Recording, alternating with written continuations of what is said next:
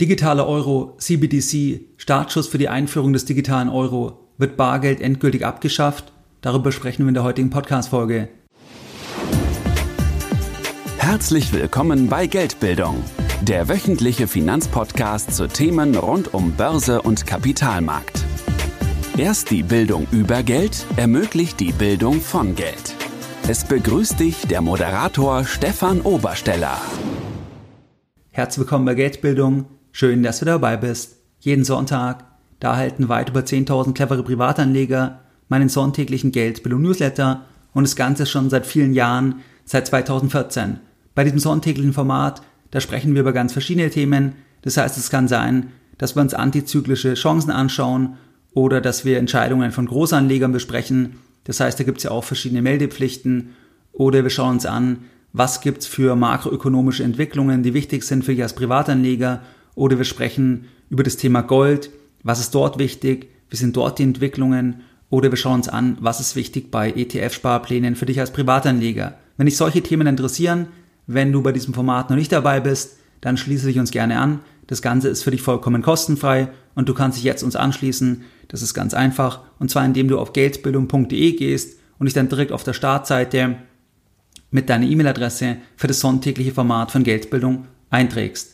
Es gibt jetzt endlich einen neuen Termin für das nächste Online-Seminar von Geldbildung und zwar findet es statt am Samstag, den 29.01.2022. Das Seminar findet statt via Zoom. Wir starten um 9 Uhr und enden um 18.30 Uhr und an diesem Tag, da lernst du die Dinge, die du wissen musst, wenn du jetzt neues Kapital erfolgreich an der Börse anlegen möchtest. Das heißt, wir besprechen da alle relevanten Assetklassen, Vor- und Nachteile und dann hast du am Ende des Tages auch einen konkreten Fahrplan, wie du neues Kapital jetzt an der Börse erfolgreich investieren kannst. Wenn dich diese Themen interessieren, wenn du dort dabei sein möchtest, du kannst an diesem Tag auch alle deine Fragen stellen, dann findest du weitere Informationen unter geldbildung.de slash Seminare. In der heutigen Podcast-Folge, da möchte ich mit dir über ein sehr spannendes Thema sprechen, und zwar sprechen wir heute über den digitalen Euro. Wir hatten schon mal über den digitalen Euro gesprochen das war im letzten Jahr und jetzt ist einiges passiert. Das heißt, dass es jetzt eine Art Startschuss gab für die Einführung des digitalen Euro. Und da gehen wir heute genauer rein. Das heißt, was ist jetzt soweit bekannt? Kommt der digitale Euro jetzt ganz sicher, wenn es den Startschuss gegeben hat? Oder könnte es sein, dass der auch nicht kommt? Und was ist überhaupt der digitale Euro? Was sind vielleicht auch die Risiken? Und was sollen eigentlich die Vorteile sein für uns jetzt als Bürger von einem digitalen Euro. Über diese Themen sprechen wir heute. Und jetzt gehen wir erstmal nochmal ein bisschen in den Rückblick. Das heißt, die EZB, die hatte ja am 2.10.2020 einen umfassenden, rund 50-seitigen Bericht über die mögliche Ausgabe eines digitalen Euro veröffentlicht. Darüber sprachen wir in der letzten Podcast-Folge im letzten Jahr. Und hier gehen wir nochmal ein paar Grundthemen rein. Das heißt, wenn wir uns überlegen, was ist überhaupt ein digitaler Euro? Das heißt, der Begriff der fällt ja immer häufiger. Da kann man sehr viel darüber lesen, dass jetzt hier die EZB eben daran arbeitet oder dass es vielleicht auch irgendwann kommen könnte. Aber was ist das überhaupt? Ein digitaler Euro, das wäre eine elektronische Form von Zentralbankgeld, auf Englisch CBDC, ausgeschrieben Central Bank Digital Currency und könnte wie Bargeld nur in digitaler Form von Nichtbanken und normalen Bürgern genutzt werden. Ein solcher digitaler Euro wäre aus Sicht der Zentralbank eine Verbindlichkeit, für Sparer gäbe es kein Emittentenrisiko mehr, da die Zentralbank per Definition nicht ausfallen kann und die Verbindlichkeiten ja immer begleichen kann in einer nominalen Betrachtung, weil die Zentralbank ja selbst der Hüter des Geldes ist. Der digitale Euro, der soll explizit aber nicht als Investment gesehen werden. Das heißt, da wird man kein Geld damit verdienen können, dass der digitale Euro jetzt irgendwie anders notiert zum Euro oder dass der digitale Euro zum Beispiel dass der raufgehen kann, dass der jetzt um 10% steigen kann zum Beispiel zum Euro, den wir jetzt auf dem Tagesgeldkonto halten. Das wird nicht der Fall sein. Also es soll nicht als Investment gesehen werden, sondern ähm, das soll einfach als eine Art Ersatz zum Bargeld sein. Das heißt direktes Zentralbankgeld, was dann aber einfach virtuell direkt bei der Zentralbank gehalten wird. Das heißt, um das zu erreichen, da wird natürlich die Verzinsung dann vergleichbar sein mit Spareinlagen, beziehungsweise eigentlich müsste die Verzinsung sogar auf dem Niveau sein von Bundesanleihen mit kurzer Laufzeit oder der Betrag müsste irgendwo limitiert werden, mit dem maximal der digitale Euro gehalten werden kann. Zum Beispiel, dass man sagt, man kann maximal 3000 Euro halten, 5000 Euro oder 10.000 Euro, weil es ist ja so, dass das dann eigentlich die sicherste Form wäre, Geld zu halten. Das heißt, das wäre wesentlich sicherer im Vergleich zu einer Spareinlage bei einer Bank. Weil bei einer Spareinlage, da ist ja die Bank dann der Schuldner. Das heißt, wir leihen der Bank das Geld. Für die Bank ist das eine Verbindlichkeit. Und das Gleiche auch beim digitalen Euro. Nur dass dort die Gegenseite, die Zentralbank, die kann nicht ausfallen, weil die Zentralbank selbst die Druckerpresse im Keller hat symbolisch gesprochen, und dementsprechend nominal jede Verbindlichkeit auch erfüllen kann. Das heißt also, das wäre noch sicherer zum Halten im Vergleich zu den Spareinlagen, wenn wir Geld bei Banken halten. Deswegen muss das irgendwo gleichgestellt werden, beziehungsweise normalerweise, wenn man der Logik jetzt folgen würde, dann müsste das sogar wie Bundesanleihen gesehen werden oder sogar noch besser, weil bei einer Bundesanleihe, da leihen wir dem Staat Geld und dort sind wir jetzt wirklich direkt bei der Zentralbank. Das heißt, sicherer würde es dann, dann gar nicht gehen, jetzt bei einer nominalen Betrachtung.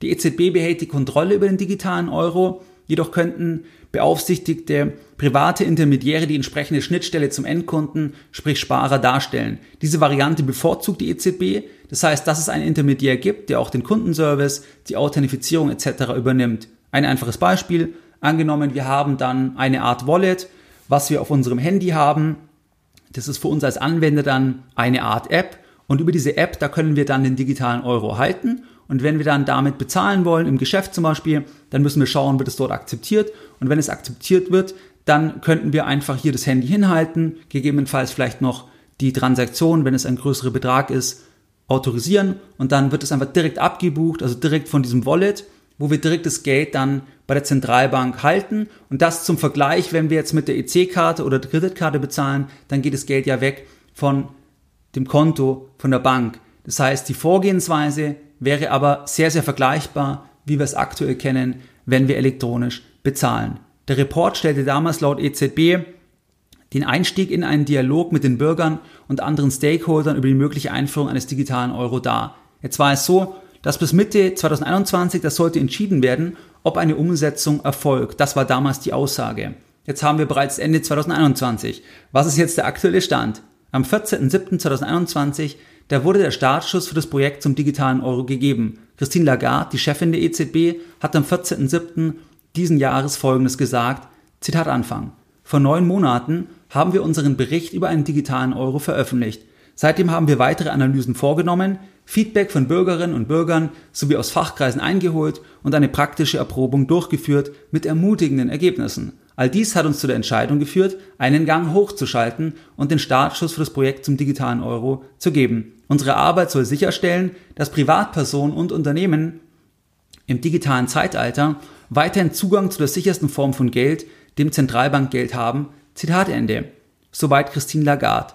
Laut Webseite ist es offiziell noch nicht entschieden, ob ein digitaler Euro kommt, aber man konkretisiert jetzt das Vorhaben im Rahmen einer zweijährigen Untersuchungsphase weiter, weil das, was man jetzt die letzten Monate gesehen hat, wie Lagarde gesagt hat, weil das vielversprechend aussieht. Sobald die Untersuchungsphase abgeschlossen ist, soll dann entschieden werden, ob der digitale Euro kommen wird. Das wäre dann also im Jahr 2023. Das heißt, Stand jetzt, offiziell ist noch nicht bestätigt final, ob der digitale Euro kommen wird. Wenn du die Aussagen von Christine Lagarde ansiehst, dann erscheint es natürlich schon eher unwahrscheinlich, dass man jetzt davon nochmal abrücken wird. Aber offiziell ist es, wie gesagt, noch offen. Man sagt, man prüft es dann nochmal im Verlauf jetzt von diesem Prozess und frühestens würde das Ganze dann 2023 fortfolgend ausgerollt werden können, wenn, ähm, wenn alles glatt laufen sollte. Das heißt, das vielleicht jetzt mal hier zum Ablauf und dann stellt sich ja vielleicht mal eine grundsätzliche Frage. Also es mag ja mögliche Vorteile geben, auch für die Europäische Zentralbank, aber was ist eigentlich der Vorteil für die Bürger von einem digitalen Euro? Weil du hast ja den Anwendungsfall zum Beispiel gesehen, dass du dann damit elektronisch bezahlen kannst. Du hast dann eine Art Wallet, du hast dann das auf dem Handy Und was ist jetzt dort der Vorteil? Du kannst ja auch heute schon mit dem Handy bezahlen, du kannst mit der EC-Karte elektronisch bezahlen, mit der Kreditkarte elektronisch bezahlen. Das heißt, was ist eigentlich dort der Vorteil? Das ist ja durchaus eine berechtigte Frage. Fabio Panetta, ein Mitglied des EZB-Direktoriums, der hielt vor kurzem eine Rede am 18.11.2021 und dort hat er einige Vorteile vorgetragen für die Einführung von einem digitalen Euro. Und zwar möchte ich da jetzt mal mit dir diese Vorteile besprechen und, und dass wir das mal einfach ein bisschen differenziert durchgehen. Das heißt, ein Vorteil aus seiner Sicht ist, dass Zentralbankgeld, das ist sicherer im Vergleich zu privaten Alternativen. Das ist der erste Vorteil, den es geben soll für die Bürger aus Sicht von Fabio Panetta. Zentralbankgeld ist aus seiner Sicht die sicherste Form von Geld, denn es wird durch die Stärke, die Glaubwürdigkeit und die Autorität des Staates geschützt. Bei privaten Geldformen zum Beispiel Bankguthaben, da handelt es sich ja um Verbindlichkeiten privater Emittenten. Das heißt, diese privaten Verbindlichkeiten, die könnten ja auch ausfallen. Das heißt, die Bank könnte pleite gehen. PayPal oder ein anderer vergleichbarer Anbieter könnte pleite gehen. Dann wäre das Guthaben weg, beziehungsweise es gibt dann halt Sicherungseinrichtungen bei Banken, warum man dann doch das Geld, wenn diese dann greifen würden, wieder bekommen würde bis zu einer bestimmten Summe, aber es hat jetzt nicht die gleiche Sicherheit wie direktes Zentralbankgeld und das, sagen die, ist hier ein zentraler Vorteil. Es ist natürlich so, dass es in einer nominalen Betrachtung völlig richtig ist. Das heißt, nominal kann das nicht ausfallen. Also wenn wir dann den digitalen Euro haben und wir halten darüber 5000 Euro oder 10.000 Euro, dann kann das natürlich nicht ausfallen, nominal betrachtet, weil das Ganze ist für die EZB eine Verbindlichkeit und die EZB kann ja selbst das immer erfüllen, weil sie selbst die Kontrolle über das Geld hat. Das heißt, das hat ein anderer Anbieter nicht in der gleichen Form. Trotzdem stellt sich natürlich die Frage, welche Kaufkraft werden wir damit dann zukünftig langfristig noch erreichen können? Und das hatten wir ja auch in der letzten Podcast-Folge, dass jetzt die Inflationsrate schon deutlich oberhalb von dem Ziel ist von der EZB und das einfach weiterhin begründet wird, warum man jetzt die Zinsen noch nicht anhebt. Das heißt, man ist weiter hier in dem Kreis, dass man vertrauen muss, dass man der Geldpolitik vertrauen muss, dass man dem Euro vertrauen muss, dass die Kaufkraft hier auch langfristig gewahrt bleibt. Und jetzt ist es halt so, dass es auch viele Investoren gibt, die genau dieses Vertrauen nicht mehr haben, beziehungsweise wo das Vertrauen runtergeht und die Alternativen suchen. Und dann ist natürlich das Thema digitaler Euro dass es sicherer ist im Vergleich zu privaten Alternativen. Das ist dann natürlich die Frage, mit welchen privaten Alternativen vergleiche ich das, weil es gibt natürlich auch manche Investoren, die sagen, sie gehen dann lieber in etwas wie zum Beispiel Bitcoin, weil sie dort halt eine Begrenzung haben durch die Mathematik und nicht die Situation haben, dass sie eine zentrale Autorität haben, die beliebig das ausweiten kann, was bei der EZB der Fall ist das heißt, das habe ich dann auch bei dem digitalen Euro, dass ich einfach hier vertrauen muss und in diesem Kreis bin. Ich habe also nur diese nominale Sicherung. Der zweite Punkt, der vorgetragen wird, das ist das Thema, dass Bargeld an Relevanz verliert und es braucht daher eine staatliche digitale Alternative. Das heißt, heute haben die Menschen laut Herrn Panetta einfachen Zugang zu Zentralbankgeld und zwar in Form von Bargeld. Das heißt, Bargeld ist eine Form von Zentralbankgeld, weil bei Bargeld ist es so, das ist eine Verbindlichkeit der Zentralbank und es ist so, dass ja nicht eine einzelne Bank ausfallen kann und dann ist es weg oder irgendwie PayPal oder ähnliches, sondern das Ganze ist direkt wirklich Zentralbankgeld und es kann eigentlich keiner ausfallen. Das heißt, nominal sind 100 Euro immer 100 Euro, solange sie mir nicht geklaut werden. Aber die Frage ist auch hier wieder, was kann ich real damit kaufen. Und der Punkt, der vorgetragen wird, der ist folgender, dass in einer zunehmenden digitalisierten Wirtschaft, da könnte jetzt Bargeld immer weiter verdrängt werden, da es den Zahlungsbedürfnissen der Menschen nicht mehr gerecht wird.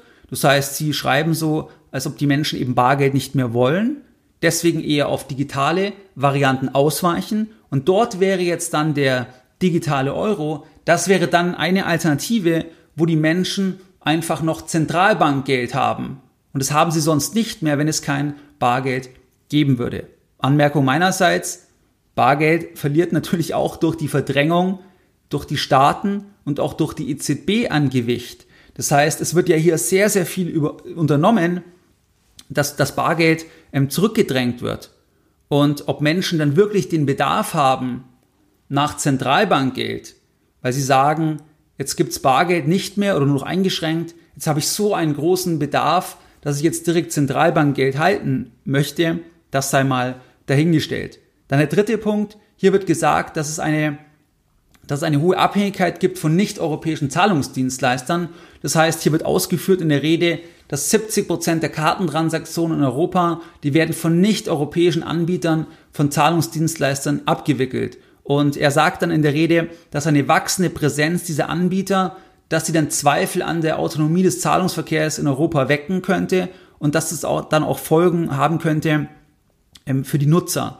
Das heißt, dass jetzt heute, dass, ähm, dass die Bürger, dass sie eben ihre Debitkarte einsetzen können und zum Beispiel dann ein Deutscher in Italien am Automaten etwas abheben kann, aber dass man dort dann darauf angewiesen ist, dass so gesehen diese Anbieter mitspielen, dass sie das überhaupt ermöglichen. Und diese Abhängigkeit, die will man durchbrechen, indem man sagt, schaut mal, es gibt ja hier den digitalen Euro und dann gibt es nicht mehr die Abhängigkeit von den privaten Anbietern, die vielleicht auch sehr stark im Ausland sitzen, sondern wir haben es dann so gesehen selbst stärker in der Hand.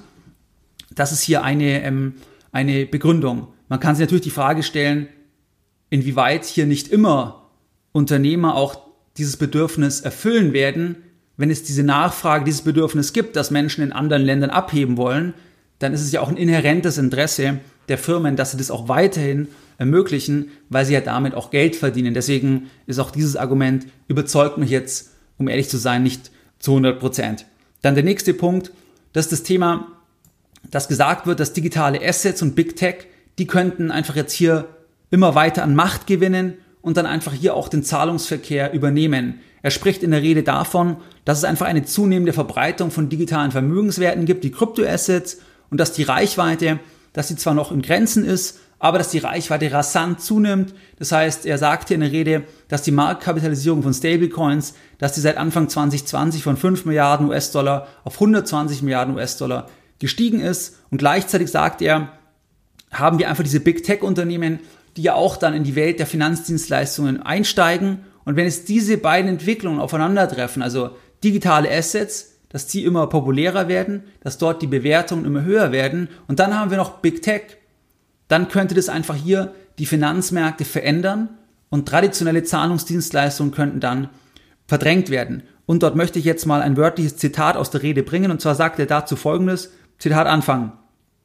Die Existenz eines digitalen Euro könnte das Risiko verringern, dass die Dominanz digitaler Zahlungsmittel, die von Unternehmen und Big Techs mit Sitz im Ausland und mit Größen und Informationsvorteilen verwaltet werden, die Funktionsweise des europäischen Zahlungsverkehrs und den Wettbewerb in Europa verändern.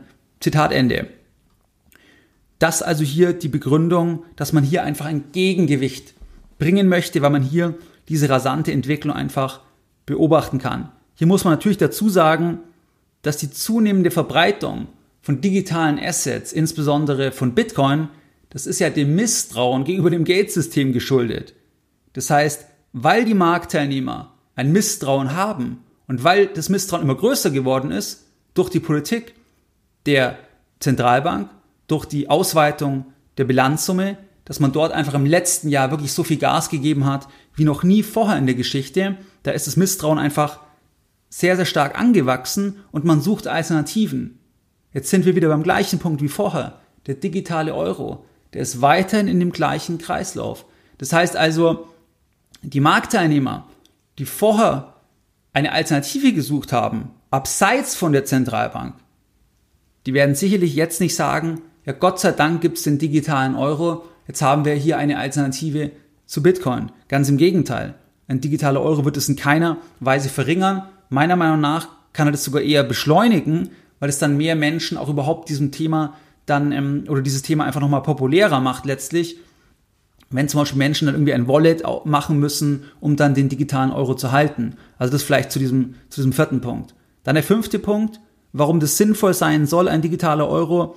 Da ist eigentlich das Thema, dass ein digitaler Euro, dass der die Privatsphäre der Bürger sichert, da die Daten nicht monetarisiert werden. Er sagt in der Rede, dass im Gegensatz zu Big Tech das heißt Facebook und Co., dass die EZB kein kommerzielles Interesse an der Monetarisierung von Nutzerdaten hat. Und das wäre dann der Vorteil, weil man hier die Privatsphäre, weil man die hier ähm, dann schützen kann. Das heißt, ein digitaler Euro Ähm, der wäre also dann im Sinne der, der Bürger, ähm, weil sie einfach hier eine digitale Geldform verwenden können, ohne dann damit mit den privaten Daten zu bezahlen.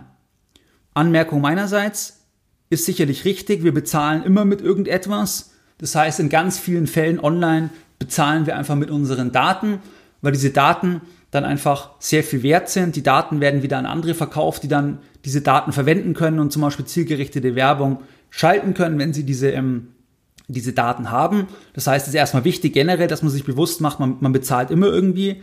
Ähm, aber jetzt beim digitalen Euro, da bezahle ich dann diese Nicht-Monetarisierung sicherlich damit, dass eben potenziell die EZB mehr Macht hat und noch mehr Kontrolle. Und das ist dann auch wieder eine, eine Abwägungsfrage.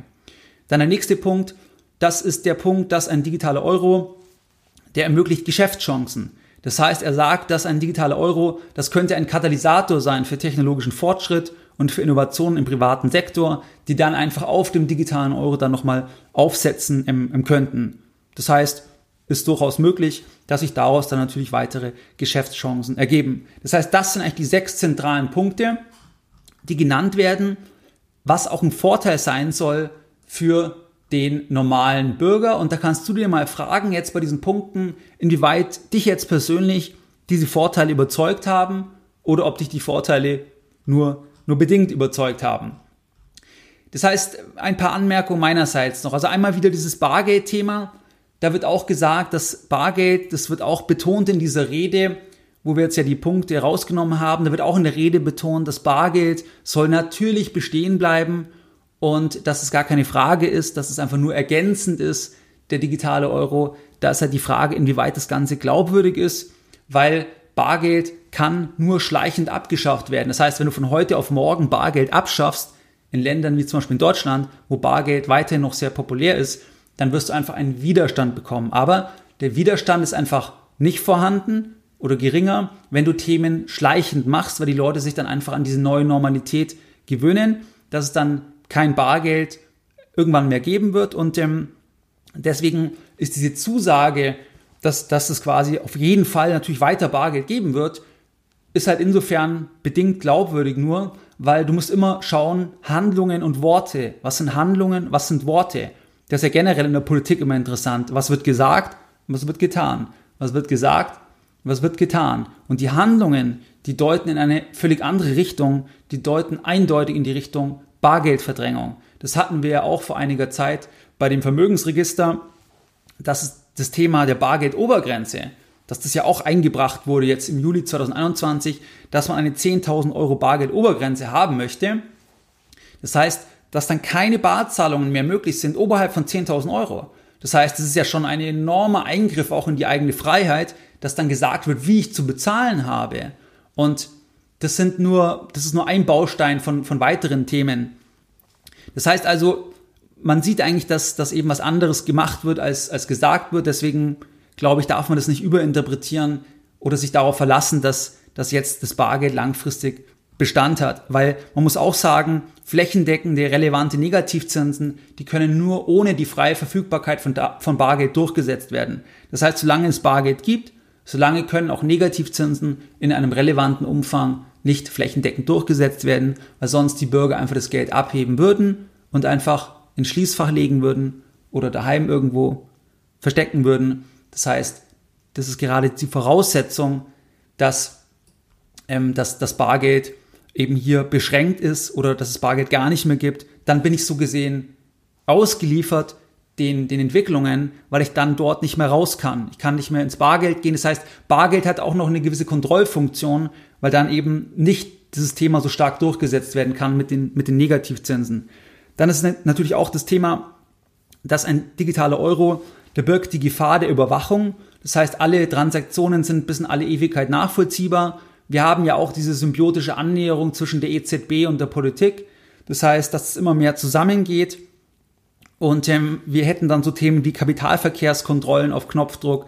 Wir hätten das Thema, dass generell ein digitaler Euro einfach die Macht vergrößert. Wenn du an sowas wie Helikoptergeld denkst, dass es dann einfach auf Knopfdruck verteilt werden kann. Jeder, der ein Wallet hat, der kriegt einfach 1000 Euro zum Beispiel. Wenn er auch etwas Bestimmtes macht, beispielsweise, wenn er sich in einer bestimmten Weise verhält.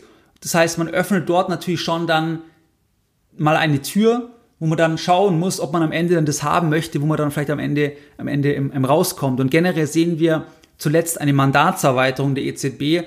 Das heißt, dass das Thema, dass die, dass die Währung stabil ist, die Inflation, das ist das eine Thema. Aber man sieht, dass einfach die EZB weitere, also dass sie viel mehr machen möchte, dass das Mandat eher erweitert wird, obwohl es gar nicht eigentlich Teil vom, vom ursprünglichen äh, Mandat ist. Am 14.07.21 schrieb die Tagesschau Folgendes jetzt zu, zu dieser Veröffentlichung, auch zu dem, was Lagarde gesagt hatte. Und zwar schrieb die Tagesschau da Folgendes, Zitat Anfang. Die Einführung des digitalen Euros wird konkreter. Die EZB startet eine zweijährige Probephase. Die digitale Währung soll Kryptowährungen wie dem Bitcoin Konkurrenz machen. Zitat Ende. Das ist auch ein, ein schönes Beispiel von Finanzjournalismus, weil natürlich ist es so, dass der Erfolg von digitalen Assets wie Bitcoin, wie vorher sagte, das ist ein Misstrauensvotum gegenüber den Zentralbanken. Das heißt, du musst dir das White Paper durchlesen von Satoshi Nakamoto. Die Idee, die hinter Bitcoin steckt, das ist ja genau, dass man keine zentrale Instanz hat. Und wichtig zu verstehen ist, dass der digitale Euro, da bleibt die, die zentrale Instanz. Das heißt, da habe ich natürlich weiterhin die zentrale Instanz, wie ich auch jetzt die zentrale Instanz habe. Das heißt, dass es eine Konkurrenz sein soll, ist geradezu abwegig letztlich, weil es eine völlig andere Funktion erfüllt. Das heißt, meine These im letzten Jahr war auch schon, da wurde ich auch gefragt nach der letzten Podcast-Folge, inwieweit eigentlich der digitale Euro eine Gefahr sein kann für digitale Assets. Da würde ich eher sagen, dass es eher Rückenwind ist für digitale Assets, weil mehr Leute generell sich dem Thema nähern. Und es ändert aber nichts eben an diesem, an dieser Grundüberlegung, dass Leute Alternativen suchen, weil sie einfach hier, weil sie einfach der Zentralbank im, nicht vertrauen, weil auch beim digitalen Euro kann auf Knopfdruck dann einfach das Ganze ausgeweitet werden. Und es ist ja noch viel dramatischer letztlich, dass, dass dann auch Leute sanktioniert werden könnten. Also zum Beispiel Wohlverhalten, kein Wohlverhalten. Das obliegt dann auch einer zentralen Instanz. Natürlich würde man das niemals sagen, aber man weiß einfach nicht, wenn die Macht erstmal da ist, wenn die Zeiten vielleicht auch entsprechend sind, dann weißt du nie, wie die Struktur dann benutzt wird. Das heißt, das ist immer gefährlich, wenn zentral einfach so viel Macht dann, dann akkumuliert wird. Das heißt, das also dazu. Und mein Fazit ist, ein digitaler Euro, der bietet neben etwaigen Vorteilen, die es auch durchaus gibt, zum Beispiel, dass sich dort auch dann Geschäftsmöglichkeiten ergeben, ähm, der bietet aus meiner Sicht auf jeden Fall große Risiken durch die Zentralisierung weiterer Macht bei der EZB. Was waren jetzt die Lessons learned in der heutigen Podcast-Folge? In der heutigen Podcast-Folge, da haben wir über den digitalen Euro gesprochen das heißt, es ist eine Art Zentralbankgeld, was wir dann halten, so wie Bargeld, nur digital. Es ist so, dass noch nicht entschieden ist, offiziell, ob es formal kommen soll. Ich denke, dass es unwahrscheinlich ist, dass man jetzt zurückrudert, aber man will jetzt im Rahmen von einer Untersuchungsphase erstmal noch zwei Jahre diesen Weg weitergehen. Das heißt, 2023 würde das dann entschieden werden möglicherweise. Und ähm, die Gründe, warum oder was der Vorteil sein soll, das ist einmal das Thema, dass Zentralbankgeld sicherer ist im Vergleich zu privaten Alternativen, dass Bargeld an Relevanz verliert und es jetzt eine staatliche digitale Alternative braucht. Dann das Thema Abhängigkeit von nicht-europäischen Zahlungsdienstleistern, das Thema digitale Assets und Big Tech, das sie übernehmen könnten, dass man hier gegensteuern will. Dann das Thema ein digitaler Euro sichert die Privatsphäre, weil die Daten nicht monetarisiert werden müssen. Und sechstens, ähm, digitaler Euro ermöglicht Geschäftschancen. Wir hatten das ein bisschen uns angeschaut, inwieweit die Argumente überzeugend sind. Du kannst dir dein eigenes Bild machen, auch beim Thema Bargeld. Einfach Handlungen versus Worte. Gesagt wird, Bargeld bleibt weiter wichtig. Getan wird relativ viel, dass man Bargeld ähm, zurückdrängt. Das heißt, das heute zu dieser Podcast-Folge. Und wie du es gewohnt bist, da möchte ich auch die heutige Podcast-Folge wieder mit einem Zitat beenden und heute ein Zitat von Christian Terhes. Tyranny is when the government knows everything about you. Democracy is when you know everything about your government.